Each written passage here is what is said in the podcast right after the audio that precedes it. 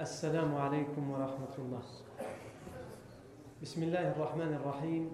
الحمد لله رب العالمين. وأفضل الصلاة وأزكى التسليم على سيدنا محمد أشرف المرسلين وعلى صحابته الغر الميامين وعلى آله الطيبين الطاهرين وعلى التابعين ومن تبعهم بإحسان إلى يوم الدين. ثم أما بعد. Donc nous revenons aujourd'hui à la vie du prophète Mohammed sallallahu alayhi wa, alayhi. Nous sommes donc toujours à la dixième année de la révélation. Quand on dit la dixième année de la révélation, ça veut dire dix ans après que le prophète Mohammed sallallahu alayhi wa sallam ait reçu la révélation, la première révélation. Ça lui fait donc, euh, ça lui fait donc 50 ans, puisqu'il a reçu la révélation à l'âge de 40 ans.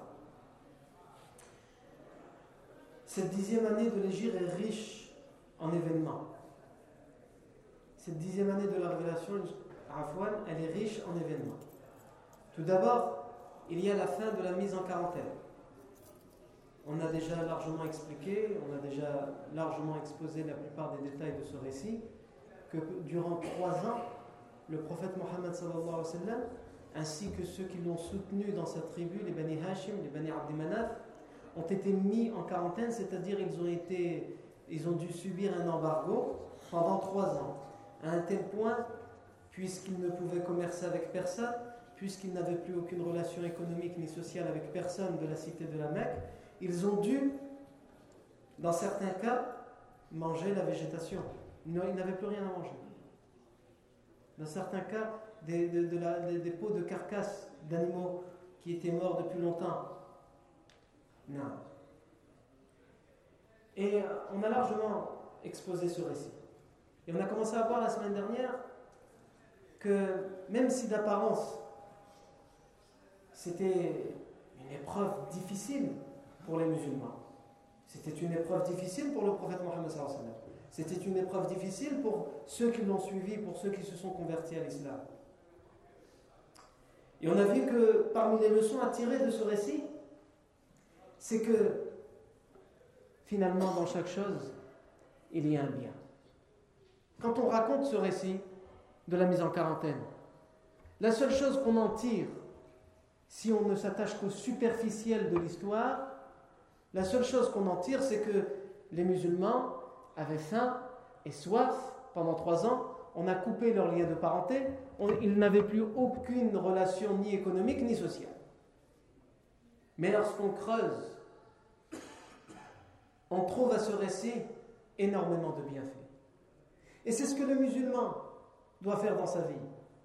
À chaque fois qu'un mal l'atteint, qu'il réfléchisse et il trouvera toujours énormément de bienfaits à cette épreuve à laquelle il doit faire face. D'abord, tous les gens sont éprouvés sur terre. Et quelle que soit l'épreuve à laquelle tu dois faire face, quand bien même tu la considères très difficile, quand bien même tu la considères insurmontable, sache qu'il y a toujours pire que toi. Sache qu'il y a toujours des épreuves bien pires que la celle que tu es en train de vivre. Donc, déjà pour cette raison, tu n'as pas le droit de te plaindre. Si chacun réfléchissait comme ça, plus personne ne se plaindrait, plus personne ne se lamenterait de sa situation.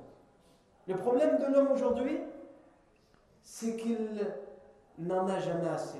Il considère qu'il est toujours le pire d'entre l'humanité. Il insulte ciel et terre. Peut-être qu'il n'insulte pas directement le ciel et la terre avec des insultes, mais en tout cas, il l'insulte dans sa façon de parler, c'est-à-dire pourquoi moi? Toujours moi. Et alors il dira ce qu'il a l'habitude de dire. Moi, je suis touché par le haïm, parce que ça, c'est la solution à tous les problèmes. Jamais il va se dire euh, peut-être que j'ai mal réfléchi, j'ai mal agi. Peut-être que j'ai mal parlé à telle personne, peut-être que je ne euh, je ne gère pas bien mes affaires. Non. Il doit toujours trouver un coupable à sa situation. Et étant donné qu'il ne peut pas se plaindre d'Allah, ce serait de la mécréance, ce serait du coffre. Il ne peut pas dire Allah pourquoi tu m'as fait ça? Parce que là, c'est, il est dans la mécréance. Il trouve quelqu'un quelqu'un qui, justement, ça tombe bien, il ne l'aime pas. Donc il dit, ça doit être un tel qui m'arrive. Et ça, c'est une grave maladie. Et alors, cette grave maladie, elle le pousse, elle l'entraîne vers quoi? Elle l'entraîne vers euh, aller voir des charlatans. Il faut faire une séance de ruqya. Ruqya, c'est quelque chose de très bien, c'est les paroles d'Allah Mais le problème, c'est qu'il va pas voir quelqu'un qui, qui est spécialisé dans la ruqya. Enfin, si, lui croit qu'il est spécialisé parce qu'il donne des tracts et tout ça. T'inquiète pas, moi, le boulot, il sera très bien fait. 50 euros la séance. Et si tu veux être sûr et certain que plus jamais ça t'arrive, il faut un petit bonus. Rajoute un petit bonus en plus des 50. Et là, tu vas voir que le lui, est faible. Le elle, elle est faible, parce que c'est surtout aussi les femmes. Et donc, elle croit à tout ce qu'on lui raconte. Et elle va un charlatan qui, ou une sorcière, comme ça qu'on peut les appeler, pas autrement, qui lui dit Écoute, oui, toi, tu es touché par une sorcellerie très, très grave. Et cette sorcellerie, c'est quelqu'un de ta famille, proche de ta famille qui l'a fait. Proche de la famille de ton mari. C'est une femme qui te l'a fait. Mais je ne veux pas faire de problème, je ne vais pas dire le nom. Mais c'est une femme qui a des cheveux. Et elle a même deux oreilles. Ah, t'es sûr, c'est elle. Moi, j'exagère, il va donner quelques, quelques descriptions. Et qui peut, qui, peut être, qui peut convenir à énormément de personnes que chacun connaît dans son entourage. Et c'est bon, comme cette personne, déjà, Shaitan lui a mis de la haine et de la rancœur envers une personne, c'est bon, il va viser une personne du doigt, il a trouvé son ennemi. Et le pire, c'est qu'ensuite, cette personne, parce qu'elle croit ou parce qu'elle croit ce qu'on lui a raconté, va pratiquer la calomnie et va lui dire un tel ou une telle a pratiqué la sorcellerie sur moi, c'est sûr. Qu'est-ce qu'il t'a dit? Ah, C'est la, un tel ou la, la ou la je ne sais pas comment il l'appelle. Si, si, c'est sûr. parce qu'il m'a demandé le nom de ma mère, il m'a demandé un billet, il a regardé dans le billet et c'était écrit dans le billet. Non. Du shirk, c'est de l'idolâtrie. Pourquoi j'ai parlé de ça, Yarni, c'est pour revenir au fait que cette, cette étude que nous faisons de la vie du prophète Mohammed, elle doit nous enseigner énormément de choses. Ça ne sert à rien d'étudier la vie du prophète Mohammed si on continue nos méfaits, si on ne tire pas les leçons pour notre vie. Cette religion qu'Allah nous a envoyée, nous l'a envoyée pour que nous soyons tranquilles. Il veut pour nous notre récompense après la mort. Mais il nous a aussi donné un mode de vie exemplaire, un mode de vie parfait qui va nous permettre de vivre dans une vie pleine de tranquillité, dans une, dans une vie sereine. Ça ne veut pas dire que tu ne vas pas tomber malade. Ça ne veut pas dire que tu n'auras pas de malheur. En fait, même, comme on l'a dit, il a été atteint parmi des épreuves. Dès son plus jeune âge, il a perdu son père, il a perdu sa mère, il a perdu son grand-père. Dès qu'il a eu la révélation, on l'a insulté de tous les noms. On l'a persécuté, on l'a torturé. Et les musulmans qui l'ont suivi aussi. Donc en apparence, quand on regarde la ville de la Mecque, en apparence, dans les Mecquois, ceux qui vivent le plus difficilement, ce sont les musulmans. L'apparence, elle dit ça. C'est l'apparence qui dit ça. Mais eux, les musulmans, comment ils le voyaient? Le professeur Hassan, comment il le vivait, cette difficulté? Les compagnons autour de lui, comment ils vivaient cette difficulté? Ils la vivaient comme s'ils étaient. Comme s'ils étaient c'est pas comme s'ils étaient, puisqu'ils l'étaient, comme s'ils étaient les plus favorisés auprès d'Allah, les privilégiés d'Allah. C'est ainsi qu'ils vivaient les épreuves. Ils ont, certes dû subir la mise en quarantaine, mais pour eux c'était un bienfait d'Allah. C'était Allah qui les éprouvait. C'était Allah qui les éprouvait difficilement. Ici, Allah éprouve son serviteur difficilement. Il ne le fait que parce qu'il l'aime. Plus Allah Azzawajal t'éprouve, plus il t'aime. Alors ne dis pas comment ça se fait, nous on est musulmans. Et euh, on a plein de problèmes. Regarde, étudie la vie du prophète Mohammed et tu vas voir que tu ne passeras pas une seule page de sa vie sans qu'il y ait eu une épreuve dans sa vie. Mais, pourquoi? Et pourtant, malgré toutes ces épreuves, le professeur était le plus aimé d'Allah C'était l'homme le plus aimé. L'homme le plus proche d'Allah C'est ainsi que tu dois voir l'épreuve. Allah dit dans le Coran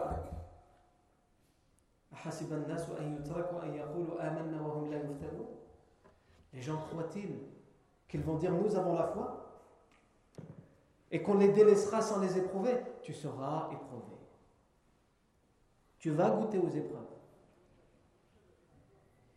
Comme les non-musulmans goûtent aux épreuves.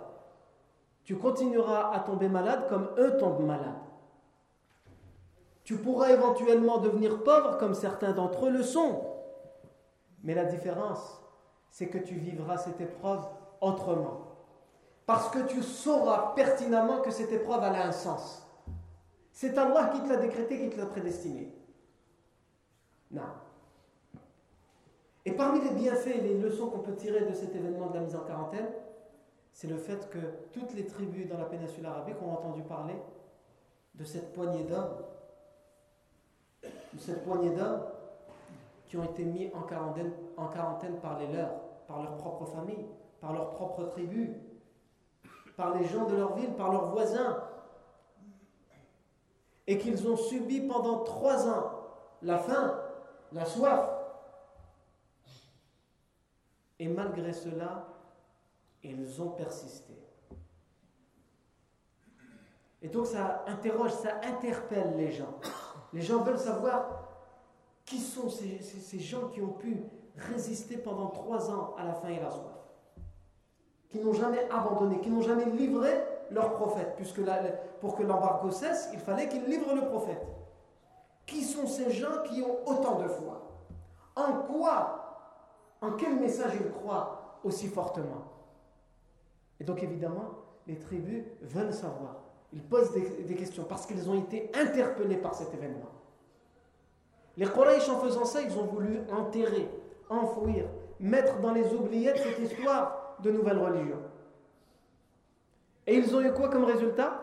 Ils ont eu comme résultat que le, message de l'islam, on en entend parler, on en parle dans toute la péninsule arabique.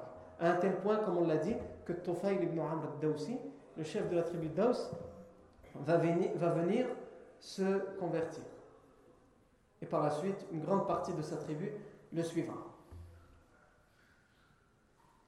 Non.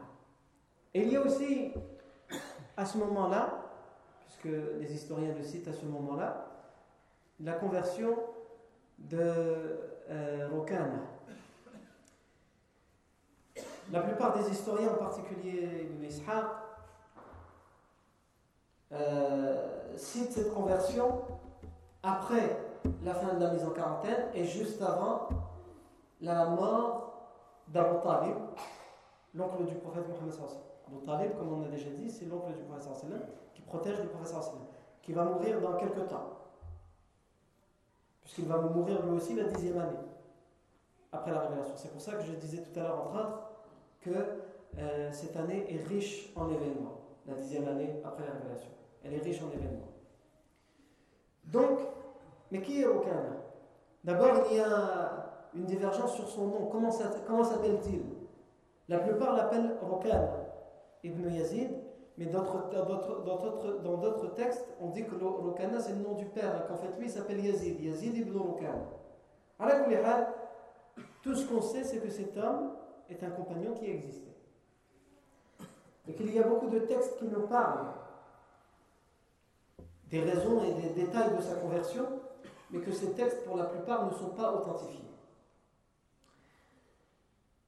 Il y a tout d'abord le récit historique qu'en fait euh, Ibn Ishaq. Il parle de la conversion de Lokana, mais avec une chaîne de transmission qu'on appelle, que les muhaddithin appellent euh, un sanad mursal, c'est-à-dire une chaîne de transmission qui est coupée au niveau de la génération des tabi'in. C'est-à-dire que quand on fait une recherche sur cette chaîne de transmission, on s'arrête à la deuxième génération après le professeur. Ensuite, il y a un, vide. C'est-à-dire qu'on n'a pas les personnes qui l'ont entendu directement du professeur Sallam et la personne qui l'a entendu du compagnon pour l'avoir arriverait à ce tabia. Non. Donc on n'est pas, pas en mesure d'authentifier ce texte. En tous les cas, par honnêteté intellectuelle, je dis que nous ne sommes pas en mesure d'authentifier le texte, mais ce récit est tout de même utilisé par un certain nombre d'historiens. Euh, mais il, il, faut se méfier des détails qu'il y a à l'intérieur, puisque la conversion de euh, Rokana est une chose sûre, authentique et avérée, puisqu'il y a d'autres textes qui l'authentifient, cette conversion, mais les détails de la conversion, là c'est autre chose. Alors ces détails que Ibn Ishaq raconte, mais qu'il faut prendre avec des, pinces, avec des pincettes, c'est que euh, Rokana, Ibn Yazid ou Yazid ibn Rokana, était dans un sentier de la ville de la Mecque et qu'il se retrouvait nez à nez avec le prophète Mohammed sallallahu alayhi wa sallam. Donc Yazid ibn Rukana, ibn Yazid, à ce moment-là, il n'est pas euh, musulman, il est idolâtre. Et il va dire, le prophète Mohammed sallallahu alayhi wa sallam va dire à Rukana ibn Yazid, n'est-il pas temps pour toi de te soumettre à la vérité? N'est-il pas temps pour toi? D'adorer Allah uniquement et de cesser de d'idolâtrer, de, de, lui associer les idoles. Et cet homme va lui répondre si tu disais la vérité, ô oh Mohammed, je t'aurais suivi. Mais rien ne me prouve que tu dis la vérité. Cet homme, le prophète sallam aurait pu argumenter avec lui. Mais il y, a des, gens, chaque personne, ce qu'il a besoin pour être, pour convaincu que l'islam est la vérité. Il y a des personnes qui ont besoin d'arguments pointilleux. Il y a des personnes qui ont besoin de signes, de miracles. Il y a des personnes qui ont besoin de rationalité, de logique. Il y a des personnes qui ont, qui ont besoin qu'un malheur les touche. Des personnes qui se convertissent parce qu'une épreuve les a atteints et un malheur les a touchés. Chaque personne a son déclic. Et cet homme, il est connu pour une chose dans la Mecque. Il est connu pour être quelqu'un de très craint. Les gens le craignent. Pourquoi? Ils ont peur de lui. Pourquoi? Parce que c'est quelqu'un qui est très fort. Et il est, à l'époque, on dit, c'est celui qui est le plus fort dans la ville de la Mecque. À un tel point que, les, combats de lutte étaient une habitude, une coutume arabe, qui va d'ailleurs le rester après l'islam. Et quelquefois, il y avait des paris qui étaient faits.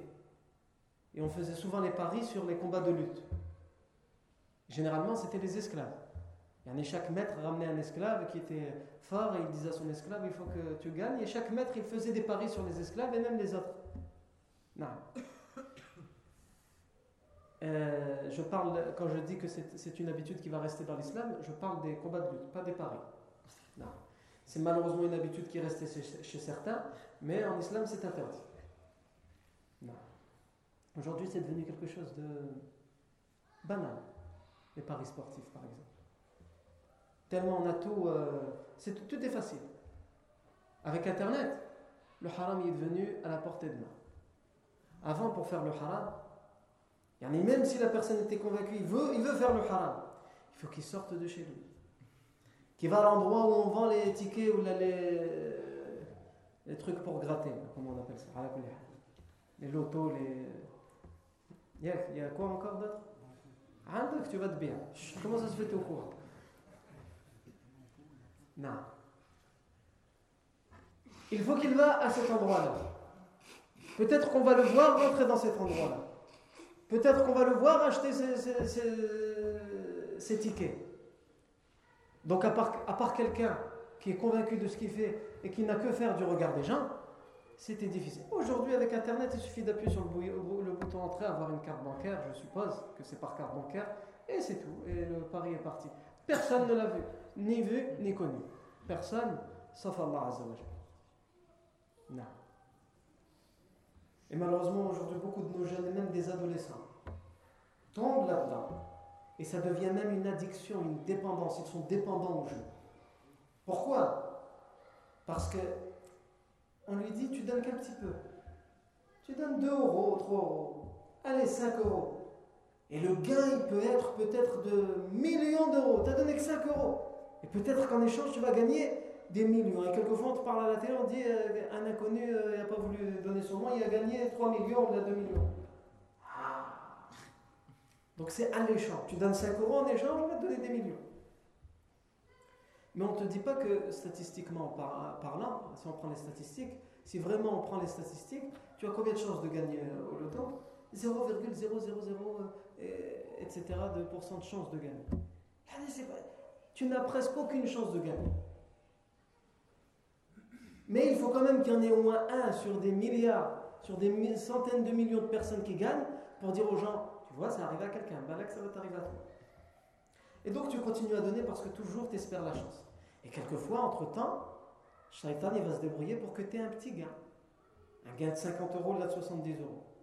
Toi, depuis que tu as commencé à jouer, tu as déjà dépensé 250 euros. Mais tu as un gain de 70 euros. Ah Tu comptes pas que tu as dépensé 280 parce que tu les dépenses petit à petit tu as un gain de 70 euros, c'est pas mal avoir 70 euros d'un coup. Je vais continuer. Ben là, que la prochaine fois, je vais gagner plus.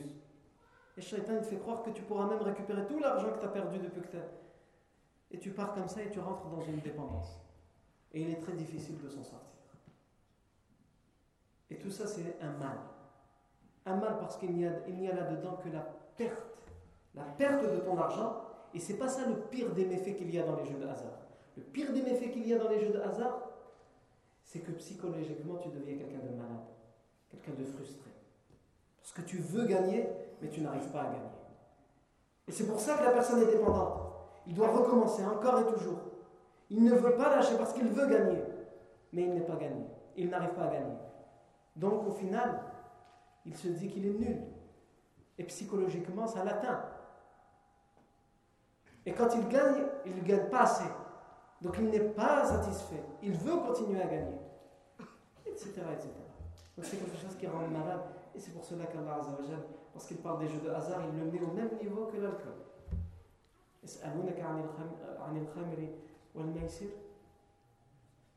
Il te questionne à propos des jeux de hasard et de l'alcool. Allah Azzawajal dit au professeur sallam قل فيهما إثم كبير ومنافع للناس وإثمهما أكبر من نفعهما Dis-leur à propos des jeux de hasard et de l'alcool qu'il y a dans cela beaucoup de méfaits. Et il y a aussi des avantages. Bah, dans, l'alcool et le, les jeux de hasard, il y a des, des avantages.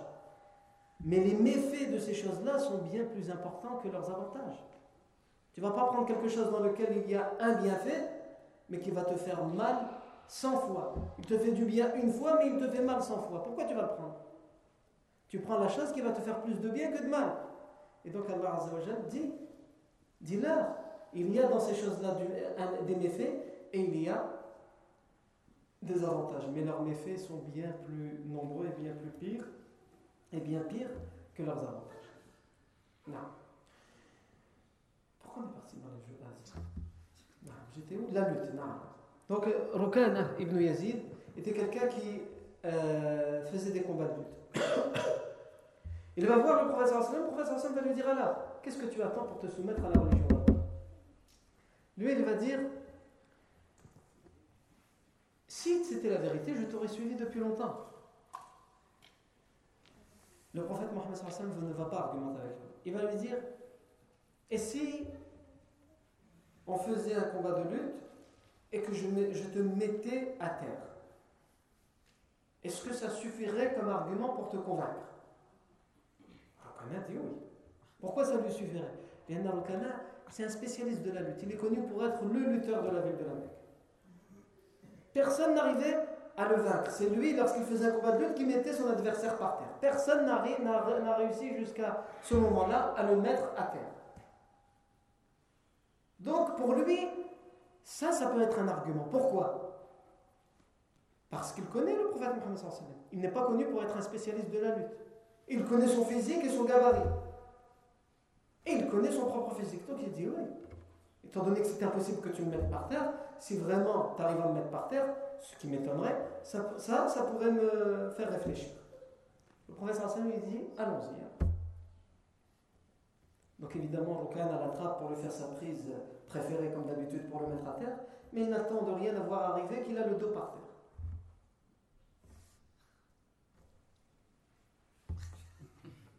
Qu'est-ce qui se passe Attends, on recommence. Il y a quelque chose qui a dû m'échapper, on recommence. Le professeur Sini dit Bismillah, on recommence. On recommence, il arrive, il vient pour attraper le professeur Salem, et encore une fois, il n'attend de rien voir arriver, juste il se retrouve par terre, le dos le premier par terre, le dos contre le sol.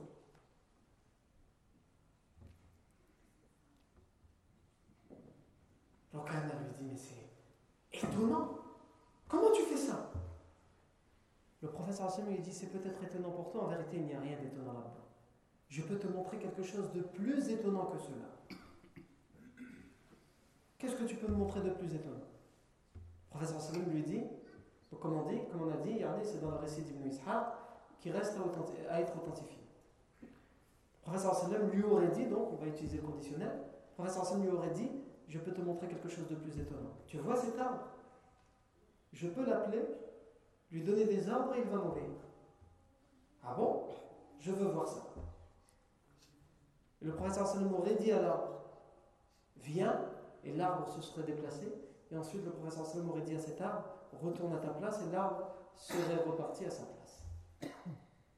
Et Rokana, ça aurait été la, la cause de conversion de Rokana. Rokana serait retourné auprès de sa tribu pour les informer de ce qu'il venait de voir et de vivre avec le prophète Mohammed sallallahu alayhi wa sallam. Et avant de passer aux autres versions, il y a une chose importante, c'est que nous, on est dans le, ce récit, on le raconte dans le sens où on parle des bienfaits qu'on peut tirer des trois ans de l'embargo. De Vous allez me dire ici quel rapport avec les, leçons ou les bienfaits de l'embargo? Quel rapport entre l'embargo et la conversion de l'Okana C'est que tout d'abord, la, plupart des historiens, comme je vous ai dit, citent, chronologiquement parlant, ils citent cet événement juste après la fin de l'embargo. Donc c'est un rapport chronologique.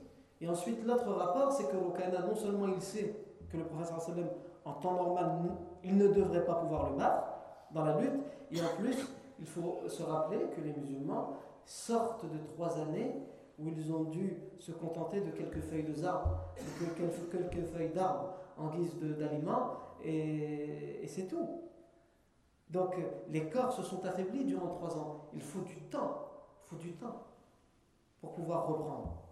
Les gens qui, tombent dans le coma, par exemple, qui restent dans le coma ne serait-ce qu'un mois ou deux mois, c'est connu.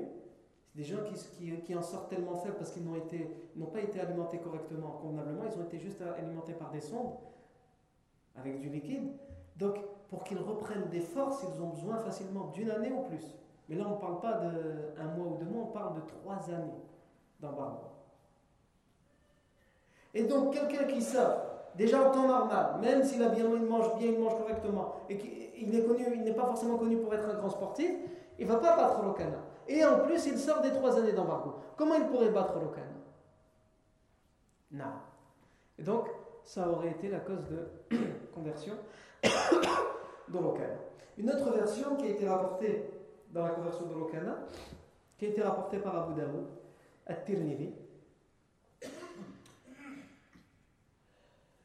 euh, Abu Daoud al-Tirmidhi al-Hakim al-Zahabi et qui est également cité par euh, l'imam al-Albani dans un de ses ouvrages où il, euh, il, traite de la biographie du prophète Mohammed Cette version, qu'est-ce qu'elle nous dit? Elle nous dit que le prophète Mohammed euh, a rencontré Rukana dans un endroit, dans un endroit qu'on appelle Al-Batha. Al-Badha, c'est à côté de la Mecque, c'est un espace, euh, un espace vide, il n'y a pas d'habitation. C'était comme une place, et c'était à la périphérie de la Mecque, et c'était une, une plaine, c'était le, soleil euh, frappé dessus. On pouvait y commercer, mais généralement c'était utilisé pour autre chose. Et à l'époque des persécutions, cet, endroit était utilisé pour les tortures. On ligotait les musulmans là pour les torturer les persécuter au soleil toute la journée. Euh, dans cette version rapportée par l'imam Abu Daoud, Tirmidhi, al-Hakim ibn Zahabi, euh, le prophète sallam aurait, euh, rencontré Rukana dans cet espace, al-Batha. Et euh, ici c'est Rokana qui lui aurait demandé, puisque le professeur lui faisait da'wah, il l'appelait à l'islam, c'est Rokana qui lui aurait demandé, lui aurait dit euh, faisons un combat de qu'il s'attendait à ce que le professeur Hassan lui dise non. Il sait, Rokana, quand il demande à quelqu'un de faire la lutte avec lui, quand c'est quelqu'un qui n'est pas de son gabarit, il dit non, c'est pas que je ne peux pas te battre, mais j'ai pas le temps. Non. Le professeur Hassan a dit Bismillah. Allons-y. Si c'est ce que tu veux. Et le professeur sallam va le mettre à terre, comme on l'a raconté dans le récit d'Ibn Michel. Il va demander à ce qu'il puisse recommencer. Il va recommencer, le professeur sallam va le mettre à terre. Le dos contre le sol, puisque dans la lutte, il faut que l'adversaire arrive à te plaquer le dos contre le sol. Non. Et là, il va lui dire, Rokana, il va se relever, il va lui dire, Wallahi ya Muhammad, ما وضع أحد ظهري على الأرض قبلك وما كان أحد أبغض إلي منك والآن أنا أشهد أن لا إله إلا الله وأنك رسول الله عليه الصلاة والسلام il va lui dire, oh Muhammad, je jure par Allah que jamais personne avant toi n'a pu me mettre le dos contre le sol. Il y en a sous-entendu, Quelquefois, je me suis retrouvé avec des gens forts, ils arrivent, on arrive à être par terre, etc., mais ils n'ont jamais réussi à me prendre et à me plaquer. Il y en a, je ne pouvais plus rien faire. Ils, m'ont plaqué le dos contre le sol. Tu es la première personne. Et sache aussi que je n'avais pas de personne que je détestais autant avant que toi. La personne que je détestais le plus, c'est toi. Et pourtant, je suis bien obligé de te dire maintenant que j'atteste qu'il n'y a aucune divinité digne d'être devant Allah et que tu es le messager. Tu viens de me le prouver. L'Albani, il cite ce récit et il rajoute que dans la chaîne de transmission, il y a trois, trois narrateurs qui sont inconnus, entre guillemets, sont inconnus au bataillon. C'est-à-dire, nous ne connaissons pas leur vie, nous ne savons pas s'ils sont dignes de confiance. Une seule personne dans la chaîne de transmission, ça suffit à affaiblir le, récit. Mais là, l'Albani, il nous dit qu'il y en a trois. Mais il rajoute une information de taille, il dit mais il y a d'autres versions qui ressemblent fortement, fortement à celle-ci qui viennent l'appuyer. C'est-à-dire qu'il y a d'autres versions qui sont, eux, beaucoup plus fortes que celle-là et qui viennent appuyer l'idée que. et qui viennent appuyer la probabilité que ce récit serait authentique. le dernier récit que je citerai dans la conversion de Rukana, Ibn Yazid ou Yazid ibn Rukana, c'est le récit euh, de Bayhaqi, qui a été rapporté par Imam Bayhaqi. Et c'est un récit avec une chaîne de transmission qui est jugé aussi comme étant mursal, c'est-à-dire qui s'arrête au tabi'a. Mais la différence avec celle d'Ishaq, avec celle d'Ibn Ishaq, c'est qu'ici, cette chaîne de transmission est authentique jusqu'au tabi'a.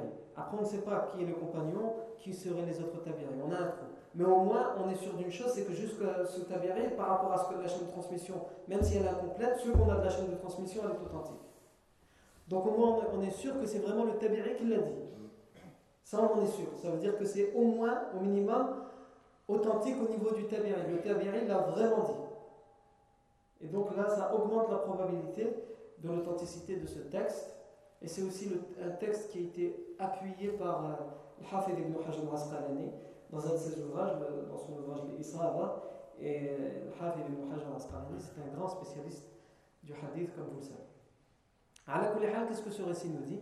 Il nous dit à peu près la même chose. La seule chose qui diffère un peu, c'est dans la phrase, c'est que lorsque l'Okada va se relever du sol, il va dire Wallahi ya Muhammad, ma wada'a ahadun janbi ala al-ard. Wa ma anta alladhi tasra'uni. Je jure au Muhammad que personne n'a pu mettre mon flanc contre le sol, à part toi. Et ce n'est pas toi qui, a, qui de faire ce combat contre moi, ce n'est pas toi, c'est pas possible que ce soit toi. Je sais qui tu es, je te vois. C'est pas toi qui as fait ça. Il y a quelque chose d'autre. Et donc, ça aurait été aussi la cause de sa conversion. Non.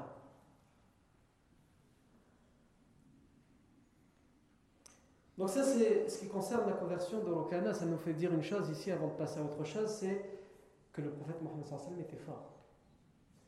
Le prophète sallam, Allah en a fait l'homme parfait intérieurement et extérieurement.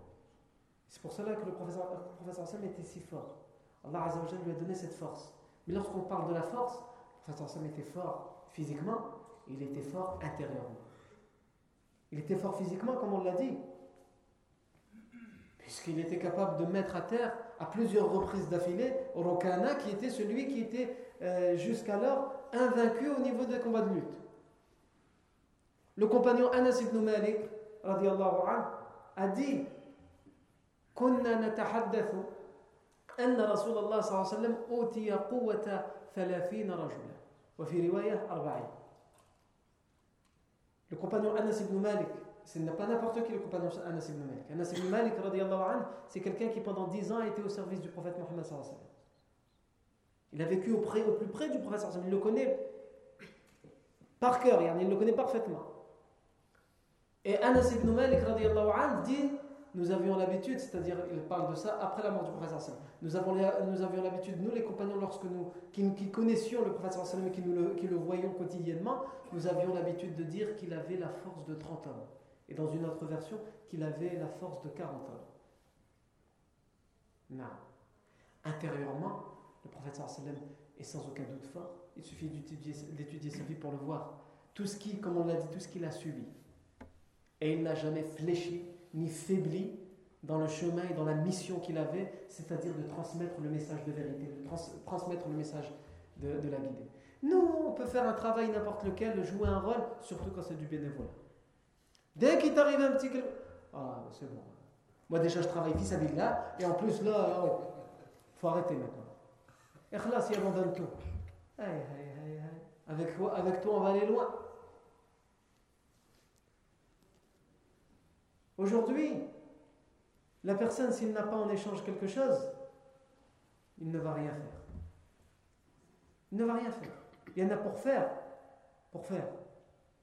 Il faut être persuadé. Il faut être déterminé. Tu vas rencontrer dans ta vie, dans tes missions, des gens qui vont t'en vouloir. Tu vas avoir des bâtons dans les roues. Tu vas avoir face à toi des obstacles qui sont de la taille des montagnes. Tu vas entendre qu'on dit des choses à ton sujet. Tu vas entendre le mépris à ton sujet, le dénigrement à ton sujet. Mais toi, tu ne t'occupes pas de ça. Tu t'occupes de ton objectif, d'arriver à ton objectif. Et pour faire ça, il faut avoir une force intérieure.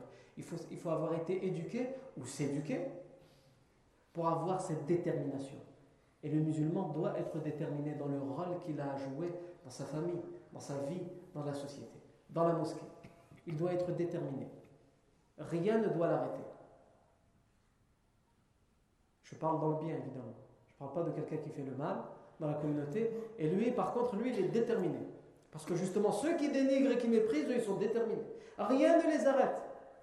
Dans l'outrage aux savants, dans la, dans la calomnie contre les prédicateurs. Absolument rien. Aucun verset ne peut les arrêter. Aucun hadith ne peut les arrêter. Aucun dars ne les arrête. Aucun rappel ne les arrête. Eux, là, on peut parler de détermination. Mais dans le chat, dans le mal, dans le soutien à shaitan, dans la contribution à diviser la communauté. Et malheureusement, de l'autre côté, nous n'avons pas la même détermination pour l'union, pour l'unité de la communauté, pour appeler au bien, pour appeler à resserrer les rangs. Et c'est de ça que nous avons besoin aujourd'hui. Et il nous faut prendre exemple sur le prophète Mohammed tout ce qu'il a subi, de tout ce qu'il a été éprouvé, mais jamais, jamais sa détermination n'a été n'a été touchée, n'a été atteinte, n'a été influencée. On a expliqué la semaine dernière lorsque At-Tufayl ibn Amr al-Dawsi a dit au prophète sallam, lui, il était déterminé, At-Tufayl ibn Amr al-Dawsi. Il a passé des années auprès de son peuple à les appeler à l'islam, mais une partie de son peuple a toujours refusé, s'est obstiné catégoriquement à entrer dans l'islam. Donc il est venu voir le prophète sallam, il a dit, Ya Rasulallah, Allah Ô messager d'Allah, invoque Allah contre mon peuple. Ça fait des années que je, les appelle à la vérité. Tout ce qu'ils trouvent à, dire, c'est se moquer de moi, c'est dire que je suis un menteur, c'est dire que je les appelle à des comptes de faits. Alors invoque Allah contre eux, c'est tout ce qu'ils méritent. Le professeur Sam a levé ses mains au ciel. Il s'est mis vers la Qibla à un tel point que les gens ont dit Halakou. Il sait où ils sont, perdus. Sam va invoquer contre eux. Allah va répondre à son invocation. Ils sont foutus, c'est fini. Mais le Sam a fait une invocation pour eux. Et il l'a répété trois fois. Il a dit Allahumma hdi dawsan wa bihim. Allahumma hdi dawsan wa bihim. Allahumma hdi dawsan wa bihim. Ô mon Seigneur, guide la tribu de Daous et amène-la à nous. Ô mon Seigneur, guide la tribu de Daous et amène-la à nous. Le prophète était une miséricorde. Rahman Une miséricorde pour toute l'humanité. Alors pose-toi des questions, mon frère. D'accord, tu veux pas être une miséricorde pour toute l'humanité? Tu veux être une miséricorde juste pour la, la planète Terre? Taïb. Tu veux être une miséricorde juste pour ton pays? C'est trop. Juste, ah, essaye de l'être juste dans ta mosquée. C'est trop. Essaye de l'être dans ta famille. Est-ce que tu es capable d'être une affection, une clémence, un amour pour ta famille? Est-ce que tu es capable d'être une clémence, une miséricorde dans ta mosquée Quel est ton rôle dans la mosquée? La maison d'Allah, quel est ton rôle? Chaque compagnon joue un rôle dans la mosquée du prophète Mohammed. Quel est ton rôle à toi? Pose-toi cette question. Qu'est-ce que tu fais pour cette communauté? Ah, souvent, moi je paye charte tous les mois. C'est pas de ça qu'on parle. Ça, on va le mettre dans les obligations. Qu'est-ce que tu as fait pour contribuer dans ta communauté, au bien dans ta communauté, et en particulier à l'union, à ce que les musulmans y s'aiment entre eux Pas grand-chose. Peu d'entre nous font grand-chose. Par contre, à parler à colporter, à dire un tel a dit, que ce soit vrai ou faux, ça, on est les professionnels. Donc, tirons les leçons de la vie du prophète Muhammad sallallahu alayhi wa sallam. Non. Est-ce que quelqu'un va m'aider à revenir pourquoi j'ai dit tout ça? J'ai perdu le fil. Non. Le sallallahu alayhi wa sallam était fort physiquement et intérieurement. Et donc on a dit, il suffit d'étudier sa vie pour voir qu'il était fort intérieurement. Il parlait et les gens étaient convaincus. Mais cette force, Allah le lui a donné depuis, il, lui a, il lui a donné depuis le début. Puisque avant, la première révélation, il était surnommé par ceux qui allaient devenir ses pires ennemis, As-Sadiq al-Amin. Ça veut dire qu'il avait cette force, ce charisme qui faisait qu'il était écouté qu'il était respecté, qui était craint. Les musulmans aujourd'hui, ils ont perdu ce charisme. Les personnes les moins respectées, ce sont les musulmans. Il suffit d'ouvrir la télévision. Quand on veut euh, tomber malade, il suffit de mettre par exemple iTélé ou BFM TV et de, mettre le son fort et bien écouter, et tu vas tomber malade, tu auras une migraine.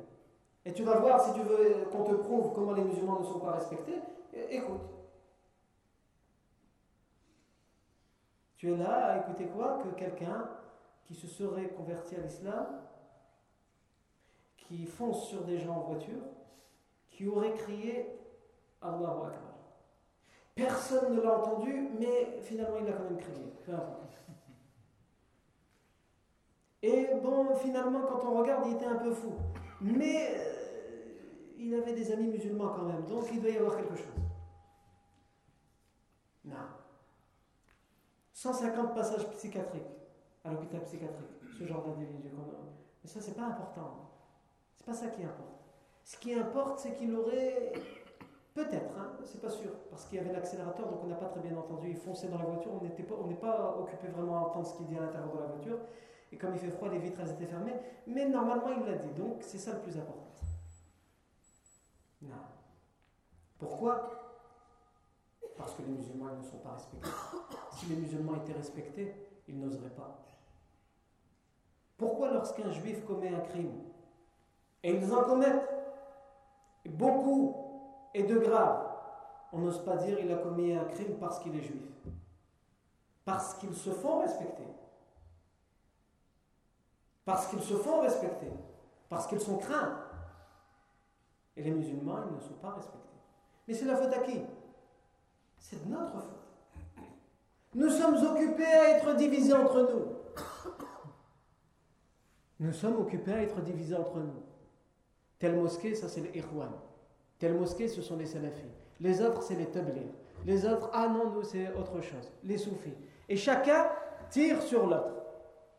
Chacun accuse l'autre. pendant que les autres nous regardent de haut, ils se moquent de nous, ils nous traînent comme des serpillères et ils s'essuient leurs chaussures et leurs saletés sur nous. Par notre faute, à personne d'autre. Non. Ensuite, pour revenir à la vie du prophète Mohammed nous sommes donc, comme nous avons dit, à la dixième année de l'Égypte et nous sommes dans une année euh, riche en événements. Et euh, évidemment, il n'y avait plus de contact entre les musulmans et les non-musulmans pendant l'embargo. Mais dès que l'embargo va cesser, ces contacts vont reprendre. Mais donc ça veut dire que les persécutions, les tortures, elles vont reprendre aussi. Et ce qu'ils vont le plus utiliser à ce moment-là, les idolâtres, enfin, ce sont les moqueries, les railleries. Ils vont se moquer des musulmans pour essayer de les harceler psychologiquement, pour les frustrer, pour les embêter. À un tel point que lorsque le professeur Sam était assis avec ses compagnons, en particulier lorsqu'il était assis avec ceux qui étaient les plus faibles, ceux qui étaient le plus persécutés et torturés, comme Bilal, comme Khabbab, comme Suhaib et d'autres, ils vont venir et ils vont les montrer du doigt. Regardez, regardez, regardez ces gens. Ce sont eux. Ils vont dire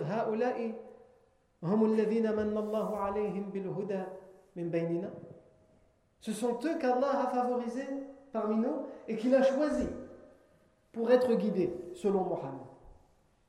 Les plus vils, les esclaves, les étrangers, Suhaib Rumi, etc., que les gens qui n'ont aucune importance dans notre société. Regardez qui est-ce qui est avec lui. Et il veut que nous, qu'est-ce qu'il parle? C'est Abu Jahl, Abu Lahab, soi-disant ceux qui se disent les grands de la Mecque. Il veut que nous, on vienne, on va s'asseoir avec ces gens-là, des anciens esclaves ou des esclaves, des servants, ces gens-là qui devraient nous essuyer les chaussures, on va s'asseoir avec eux et on va écouter au même rang que eux. C'est à ça que nous appelle Mohammed.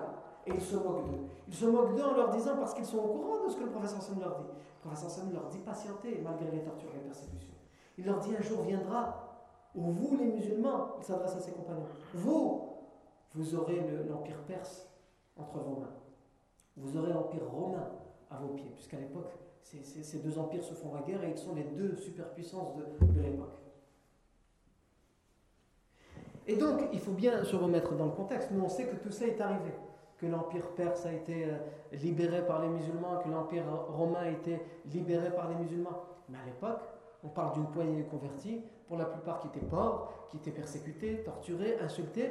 Prophète leur dit Vous, un jour, vous allez être finalement ceux qui allaient détenir les clés du royaume de l'Empire perse. Donc les Quraysh, viennent et ils leur disent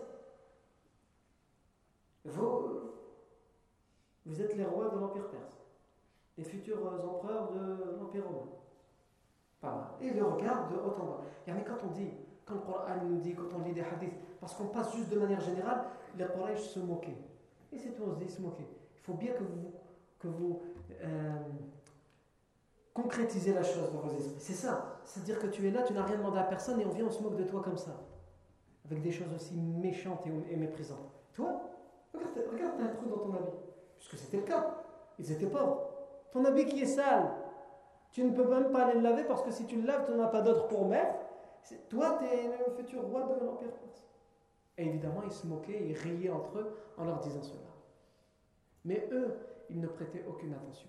Et un jour, une délégation de ces soi-disant grands de la ville de la Mecque va venir auprès du prophète Mohammed et vont lui dire Voilà, Mohammed, on a bien réfléchi. Finalement, pourquoi pas s'asseoir à côté de toi et écouter ce que tu as à dire? Et rentrer dans ta religion, allez, pourquoi pas? Mais à une condition. Laquelle? C'est que tous ces, gens-là, ils n'arrivaient pas à dire leur nom. C'était vraiment comme ça. Les esclaves, les villes, qu'ils ne soient plus dans ta religion et qu'ils ne s'assoient pas à côté de nous. On ne va pas rentrer dans la religion et être le frère de Bilal. C'est pas possible. Être le frère de Abu euh, aussi un ancien esclave. C'est pas possible. Être le frère de Khabbab, être le frère de Ammar, qui est le fils d'une ancienne esclave, et son père était un, étranger qui vient du Yémen. C'est impossible. Le prophète Mohammed ne lui dit ni oui ni non. Il lui dit Je te répondrai. Je vous répondrai plutôt à cette demande. Mais c'est le Coran qui va leur répondre. Et qu'est-ce que le Coran va leur répondre? Ça, c'est ce que nous verrons la fois prochaine. Barakallahu fikum pour votre attention. Wa bihamdik. La ilaha illa anta. Astaghfiruka wa atubu